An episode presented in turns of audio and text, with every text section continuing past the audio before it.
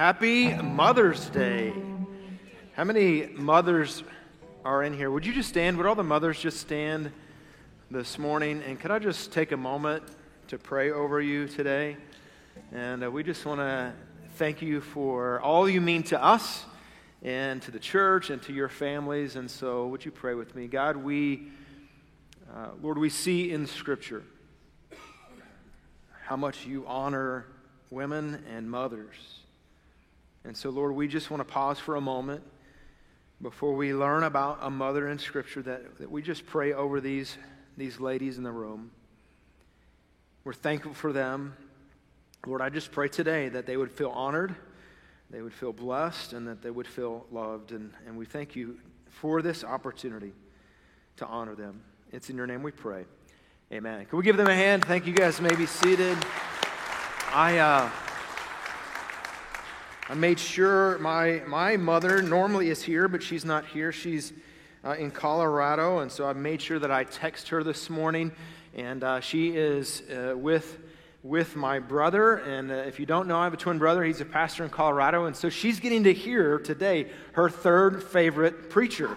All right, and so he he may have a different story. I don't know, but.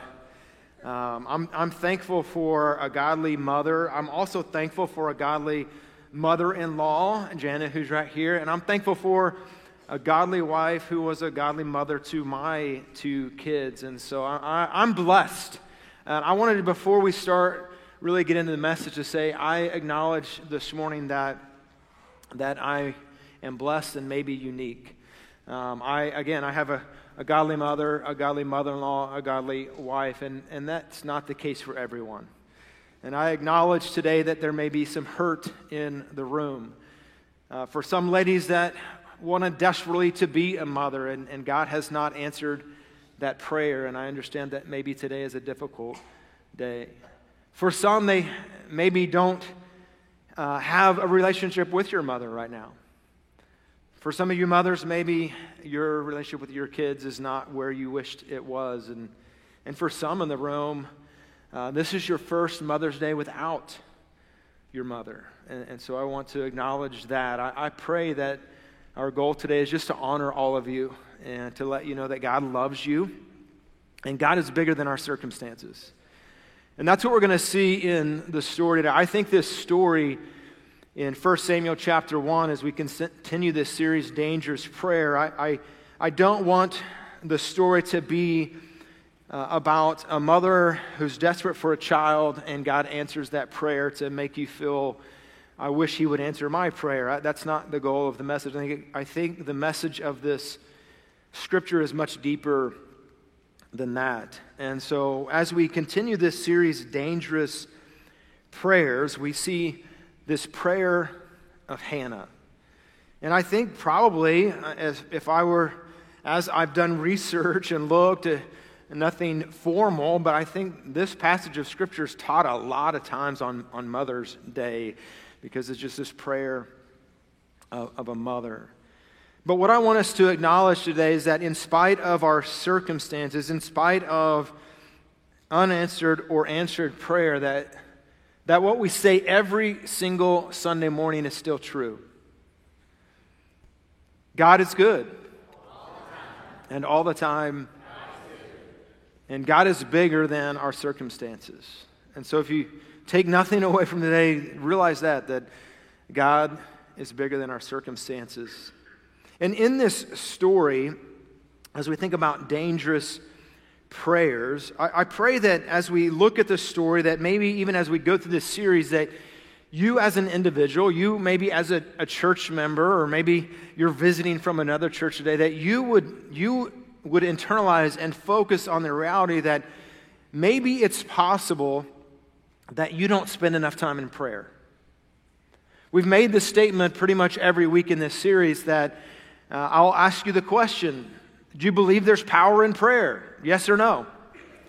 And then I would say, the, the reality is, is that how much power you believe there is in prayer is reflected in how much time you spend in prayer. And so, my challenge for us is that we would spend more time in prayer. And even in the last year or so, we have really uh, shifted a lot of our focus into wanting to provide opportunities for you to pray. And Pastor Nathan on Wednesday nights in the chapel at 6:30, he has kind of reshifted our focus on the Wednesday night Bible study to more of a Wednesday night prayer time. And uh, I would encourage you, just to, if, if you haven't tried it, come on at 6:30 in the chapel and and, and Nathan does a great job giving a short devotion, but then leading us in some, some directed and some guided prayer. On Saturday morning from 7 to 9 a.m., I know Saturday morning, 7 a.m. is early, right? Right? So, I'll be honest. Um, when my alarm goes off on Saturday morning at 5:45, I could I kind of want to throw my phone away. Can you guys identify with that? But you know, when I walk out of the building after I've spent time in prayer, I'm glad I got up. Try, try, come one Saturday a month, make a commitment. Come one Saturday a month and spend some time in prayer from 7 to 9 here in the sanctuary. Um, we also have a, a, new ministry, a prayer team that meets right now. There's some people in a room right behind the stage that are praying for God to move in this service. He's, they're praying for you, they're praying for me. And uh, if you'd like to be a part of the prayer team, you can scan that QR code. It'll take you to the website. Right at the top, it says connect. Hit that connect. It's going to have a drop down menu. And at the very last part, it says serve. You can sign up to serve. You can sign up to serve in a lot of ministries, but the prayer team is there. And so I, I pray that we would focus on prayer because Part of the reason, if I'm going to be really transparent with you today, part of the reason that we've incorporated some of these intentional times of prayer is because I'm, I'm not, I, have never claimed that prayer is like my spiritual gifting. My personality is just a, like Martha, I'm just going to go in and do and get something done. And sometimes Jesus is saying, Hey, Martha, be like Mary and just sit at my feet and pray.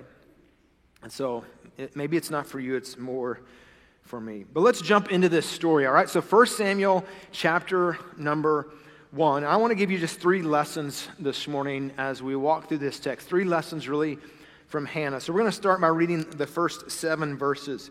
Now there was a certain man of Ramathaim, Zophim, of the mountains of Ephraim.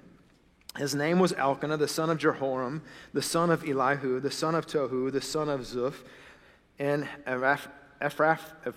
I can't even say it. I really started to ask Stefan to, to read this in our worship time just to get away from me having to read it. All right.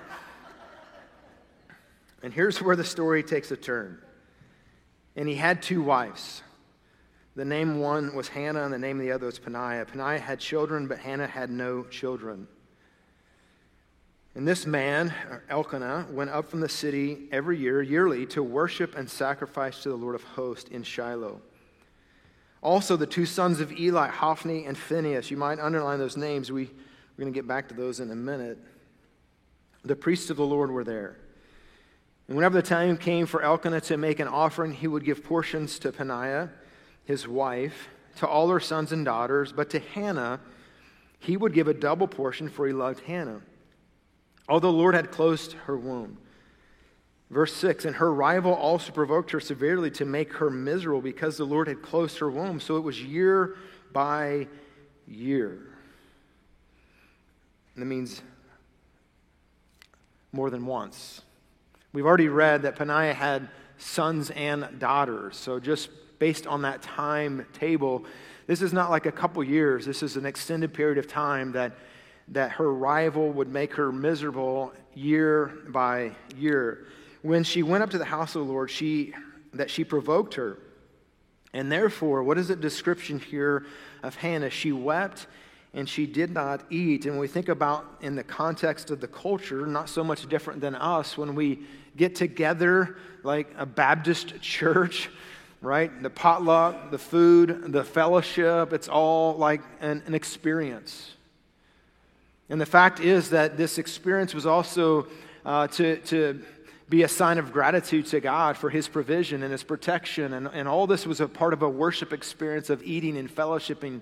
And what does it say that Hannah is doing? That she chooses not to eat because she was Well, she was sad, to put it like on the lowest terms.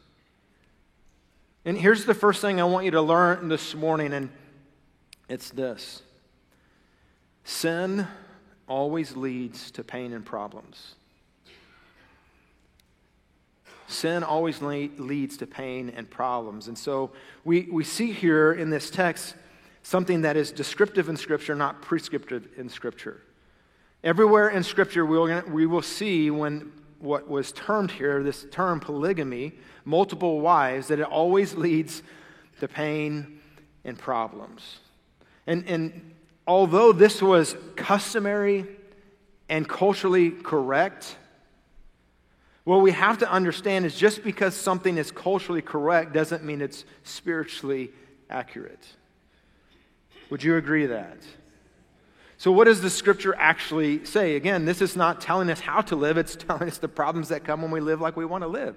We just ended, like, the, period we're entering, what the phrase you hear over and over and over again is people would say, the scriptures would say, and people did what was right in their own eyes. And that's what sin leads to. We do the things that are right in our own eyes. So, what does scripture say about this relationship, about marriage? Well, Let's go to the beginning in Genesis chapter number two. What did, what did the Lord say when He create, created Adam and Eve? He said in verse 24 of Genesis chapter number two, after He's created Eve from Adam, therefore a man shall leave his father and mother, be joined to his wife, and they shall become one flesh. We see a lot of culturally things that don't quite fit here anymore, do they? So he made Adam and Eve, he made man and woman, and he said that it's man and a woman till death do them part. That was God's plan. And just so we're really clear, Jesus kind of doubles down on this in Mark chapter number 10. In Mark chapter number 10, they ask him, Well, remember, Moses said we could get a divorce. And Jesus said, That's because you're sinners. I mean, that's, that's my paraphrase, right? That's because of your sinners. But look what he says in, in Mark chapter 10, verse 6. But from the beginning of creation, here's some more things that may go countercultural. God made them, and he speaks to gender here, male and female. For this reason, a man shall leave his father and mother and be joined to his wife, and the two shall become one flesh. So they are no longer two, but one flesh. Therefore, what God has joined together, let no man separate. Or as I think the King James said, let no man put asunder. That's what preachers used to always say when they did a, a marriage ceremony, right? It wasn't just something they thought of, it's what the scripture teaches us. So, again, I don't want to camp out on this, but I want us to clearly see in Scripture that, that sin is always going to lead to pain and problems. Let's keep reading. Then Elkanah said, verse 8 Then Elkanah, her husband, said to her, Hannah, why do you weep and why do you not eat and why is your heart grieved? Am I not better than better to you than 10 sons? All right, men. This is really stupid, okay? like I you, you've heard the statement you get an A for effort. Maybe this applies here, I don't know. I mean, we're going to give him assumption because okay, so this is actually the second time he's kind of said the wrong thing or done the wrong thing. Look at in verse 5, we read it. You kind of get the picture. Like year by year, they go uh, to the tabernacle to worship. And again, a part of the worship is going to be a fellowship of food. And, and it says that he, you know, would give a portion to his wife, Peninnah. Then he would give a portion to his sons and his daughters from Peninnah. And then what does it say in verse 5? He gives to Hannah. Yeah, a double portion. What is Hannah not doing right now? She's not eating.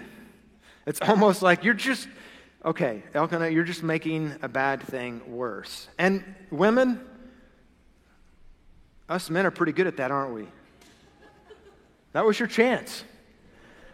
We men are pretty good at trying to fix things and making it worse. Can you say amen to that? All right. So, guys, don't try to fix it, just listen. Okay? It's, it's the problem as old as time, right? Trying to fix it. And, and he says, read this again in the context. Think about what he's saying to her.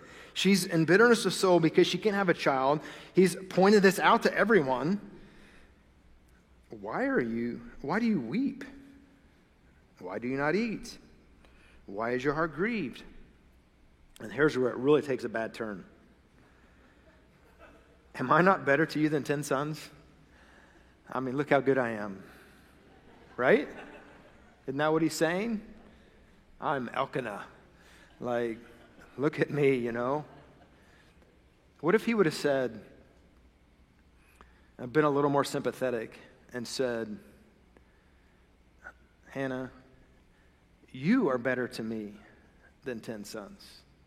Ladies, would that have been a better way to phrase that? So, I, I mean, I think he's trying. I really do. I just think he's a normal guy. We, we mess up, okay? But again, sin always leads to pain and problems, doesn't it? Okay? All right, let's keep reading because I don't like that part of it. Verse 9. So Hannah arose after they had finished eating and drinking in Shiloh. Now Eli, the priest, was sitting at the seat by the doorpost of the tabernacle of the Lord. And she was, so let's just kind of think through the emotion she's dealing with. We cannot completely understand culturally the anguish that she is going through, not to be able to give her husband an heir. In fact, most studies would say, most theologians would say, the reason that he has a second wife is this is the exact reason that he has a second wife. It's the same thing Abraham and Sarah did. They messed up also. And so, you know, he can't have a child, it desperately wants a child, so he has another, another wife. And, and here's the emotion she was in bitterness of soul. She prayed to the Lord and she wept in anguish. And then she made a vow and said, O Lord of hosts, if you will indeed look on the affliction of your maidservant and remember me and not forget your maidservant, but will give your maidservant a male child, then I will give him to the Lord all the days of his life, and no razor shall come upon his head. And she basically says that if you give me a son, I'm, I'm committing him to be a Nazarite. I, I'm committing the Nazarite vow to him for lifetime. We see in the New Testament that Paul had a period of time where he took the Nazarite vow. It was just a season of time, but she's saying for life. And I think it goes past the fact that, that Hannah's not just saying, God, I want to I want to get my rival back. If you'll just give me a child, and, and maybe this has been a process of time that over the last 10 or 15 years, as Peninnah has child after child and year after year says, makes Hannah feel less than, Hannah finally comes to the realization that I want to surrender my life. And if God were to bless me with a child, I want to surrender my child for God's plan and His purpose.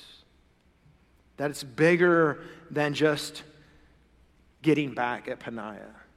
There's something more deep in this prayer than just give me a child so I can be the favored one. It goes much deeper than that. Let, us keep reading. Verse 12. And it happened as she continued praying before the Lord that Eli watched her mouth. Now, Hannah, Hannah spoke in her heart, and her lips moved, but her voice was not heard. Therefore, Eli thought she was, what did Eli think she was? Drunk. So her, her husband is kind of a moron, and her pastor also seems to be a moron, right?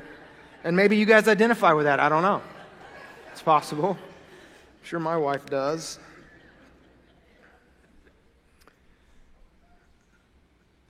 So here's a good side note, maybe.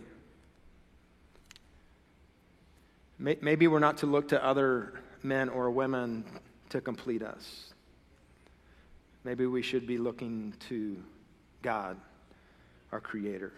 Okay? Just a side note. All right. Verse 14 So Eli said to her, How long will you be drunk? Put your wine, away from you. Thanks. Thank you, priest. I love you too. But Hannah answered and said, No, my Lord, I am a woman of sorrowful spirit. I have drunk neither wine nor intoxicating drink. But I have, what a great picture of what she does to the Lord. I poured out my soul. And it's almost as she knows First Peter is going to say at one point, years later, cast your cares upon him because he cares for you. And, and so we think about this the bitterness of soul. She wept in anguish, she was sorrowful of spirit. And what is her response to her anguish and her sorrow and her bitterness of soul? Is, as the old song says, she takes it to the Lord in prayer. Then she says in verse 16, Do not consider your maidservant a wicked woman. For out of the abundance of my complaint and grief, I have spoken until now. Then Eli answered and said, Go in peace, and the God of Israel grant your petition which you have asked of him.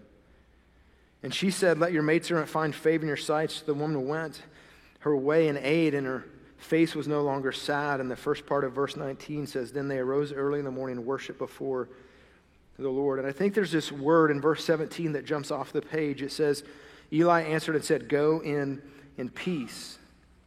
And remember what we see here. I, now, I don't think, and I've, I've heard different um, perspectives on verse 17 here. Some would say, and, and maybe even at one time I may have said this, that it seems like that Eli is telling her, Your prayers are going to be answered. But it's never really that clear in here, is it? I think we could maybe infer that, but I don't think that's the point of the story. I don't think, I mean, Eli, again, what we see about Eli is one is he thought she was drunk, two was he didn't hear her say anything. All he did was see her move, her, her lips move. Could God have said, hey, tell this lady she's going to have a child? Yes, he could have, but it's not really that clear that's what he said. It's almost not like this prophetic prophecy that he's declared on her. It seems, from my perspective, and, and, and really some of the reading I've done, it seems like it's more just a general blessing, you know, that all of us pastors say, well, God bless you. I hope God answers your prayer. But there seems to be a drastic shift in her emotional state. What, what were the words we read that she was weeping. She didn't eat. She was grieved. She was bitter of soul. She wept in anguish. Oh Lord, you see my affliction. I'm sorrowful in spirit. I've poured out my soul. And as she gets up from prayer and pouring out her grief to God, what happens? She gets up. She went and ate. She was no longer sad. And the next morning, what did she do? She worshiped. Do you see a different perspective of Hannah? Here's lesson number two prayer is the pathway to peace. I wish I could explain it. I know what Paul said in Philippians worry about nothing, pray about everything, and then the God of peace will guard you and comfort your heart. I, I can't explain it. I've experienced it, I've experienced in other people. I think that's what we see in Scripture here. Although she has tons of reason to be upset, she's bitter, she's in anguish, she cries out to God, she pours out her heart to God because the man in her life ain't no help. The preacher in her life ain't no help. I'm going to take it to God. And what is the response? What is the result of her pouring her heart out to God? peace of God that passes all understanding. We made this statement last week. Peace is not found in prosperity, provision, and protection. It is found in the presence of the Prince of Peace. And, and so maybe this is a reason as a church, as individuals, as followers of Jesus, we should focus more attention on prayer. Because what does prayer lead us to? It leads us into the presence of God, and the presence of God brings peace. And let's, let's be honest this world is not completely filled with peace, is it? Peace. L- let me give you another statement. Peace is not found in the answer of our prayer, but from the hearer of our prayer. She walked away with peace because of the presence of God that she received in the prayer. She has no promise that her prayer is going to be answered. But the peace comes in the person of Jesus. Well, let's keep reading the rest of the story, all right? As Paul Harvey would say. Then they rose early in the morning and worshiped before the Lord and returned and came to their house of Ramah. And Elkanah knew his wife, and the Lord remembered her. He blessed her. So it came to pass in the process of time that Hannah conceived and bore a son and called his name Samuel, saying, Because I've asked him from the Lord. Now the man Elkanah and all his house went to offer the Lord the yearly sacrifice in his vow, but Hannah did not go up, for she said to her husband, Not until the child is weaned, then I will take him that he may appear before the Lord and remain there forever. So Elkanah, her husband, said to her, Do what seems best to you. Wait until you have weaned him. Hey, you finally got it right. Uh, only let the Lord establish his word. But he kind of throws this last minute, but make sure you keep your commitment. Then the woman stayed and nursed her son until she had weaned him. Now, when she had weaned him, she took him up with her with three bulls, one ephah of flour, and a skin of wine, and brought him to the house of the Lord in Shiloh. And the child was young. They slaughtered a bull and brought it to the child, the child to Eli. She said, "Oh my Lord, as your soul lives, my Lord am the woman who stood by you praying to the Lord." You know the one you called drunk. I think she probably actually said that. She's not in here. For this child I prayed, and the Lord has granted me my petition which I ask of him. Therefore, I also have lent him to the Lord as long as he lives. He shall be lent to the Lord. So they worship the Lord there. And she would go on to have, as we read in Scripture, three more sons and, and also two daughters. What's the, the third lesson today? God answers dangerous prayers when they align with his plan and his purpose. Now, we don't read this in this text, but if you go to first, and we don't have time to turn there, but in First Chronicles chapter number six, what we realize is that Elkanah, Samuel's dad, he's of the direct line of the Levites. And the Levites were be, to be the priest. Remember, we said Hophni and Phineas, It mentions their names here or Phineas and Ferb, that's what I usually say. But Hophni and Phineas here, what we read about Hophni and Phineas later that we don't know in this time, timeline here is that they're not good. God is going to judge Eli and the two sons, and they're, they're going to die because they are not going to be priests because they do everything the wrong way. Because Eli's sons are going to be judged and they're going to die, God needs a priest and a prophet. Who's going to be that priest and that prophet? Samuel. And I wonder if Hannah, after years and years of praying, and we enter the story here, she realizes God has a purpose for my kid. And maybe she finally surrendered to God's plan. God, if you'll give me a son, I'll give them back to you. We made this statement a few weeks ago. When we pray dangerous prayers and walk in obedience, we realize God is always ahead of us. And boy, since we've made that statement, it keeps coming up in my head all the time. And it applies right here in the story of Hannah. Little did she know that the two boys, Hophni and Phineas, that she saw every year, year by year, who were supposed to be priests, would not become priests, but her son would be the priest.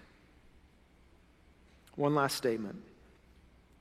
If our prayers align with God's purpose and plan, maybe they aren't that dangerous after all. It may be scary. You know, there's a difference between being scared and, being, and, and doing something dangerous, right? The, the goal here this morning is this that as you pray dangerous prayers, as you enter in the presence of God through prayer, God is going to reveal a next step. When you take that next step of obedience, you're going to realize God was already ahead of you. It's not that dangerous after all. So it comes down really to one word the word is surrender. Will you live your life completely surrendered to God? I want to ask you to just close your eyes for a moment this morning. And this morning, I, I want you just to, to think for a moment is there an area in your life that you haven't completely surrendered to God? Is there an area in your life that you are looking for peace and prosperity and provision and all those things through circumstances? And you, you just need today to say, God, I surrender to you. I trust you. I submit to your plan and your will. I, I, maybe I don't even know your plan. I don't even know your purpose, but God, I, I'm, I'm surrendering. I'm submitting. That we can learn from the life of Hannah that prayer is the pathway to peace. And then we pray in alignment with God's plan and purpose for our life. He'll answer our prayers. God, I come before you today. And I pray in my own life, Lord, that you would reveal in my life the areas in my life where I'm not surrendered. Lord, where I've taken control back. Lord, I pray for that for everyone in this room. Lord, that, that in this moment today, as we hear from you, we would respond and say, God, yeah, I, I surrender to you. As the scriptures teach us, Lord, it's the goodness of God that leads us to repentance. And so, Lord, we surrender. As our eyes are closed, I want to just ask for a moment is, is there something right now you, you would like me to pray for you about? God? John, there's, there's some things in my life I think God wants me to, to surrender. Would you pray for me? Just put your hand up right now, just where you're at. Just put your hand up.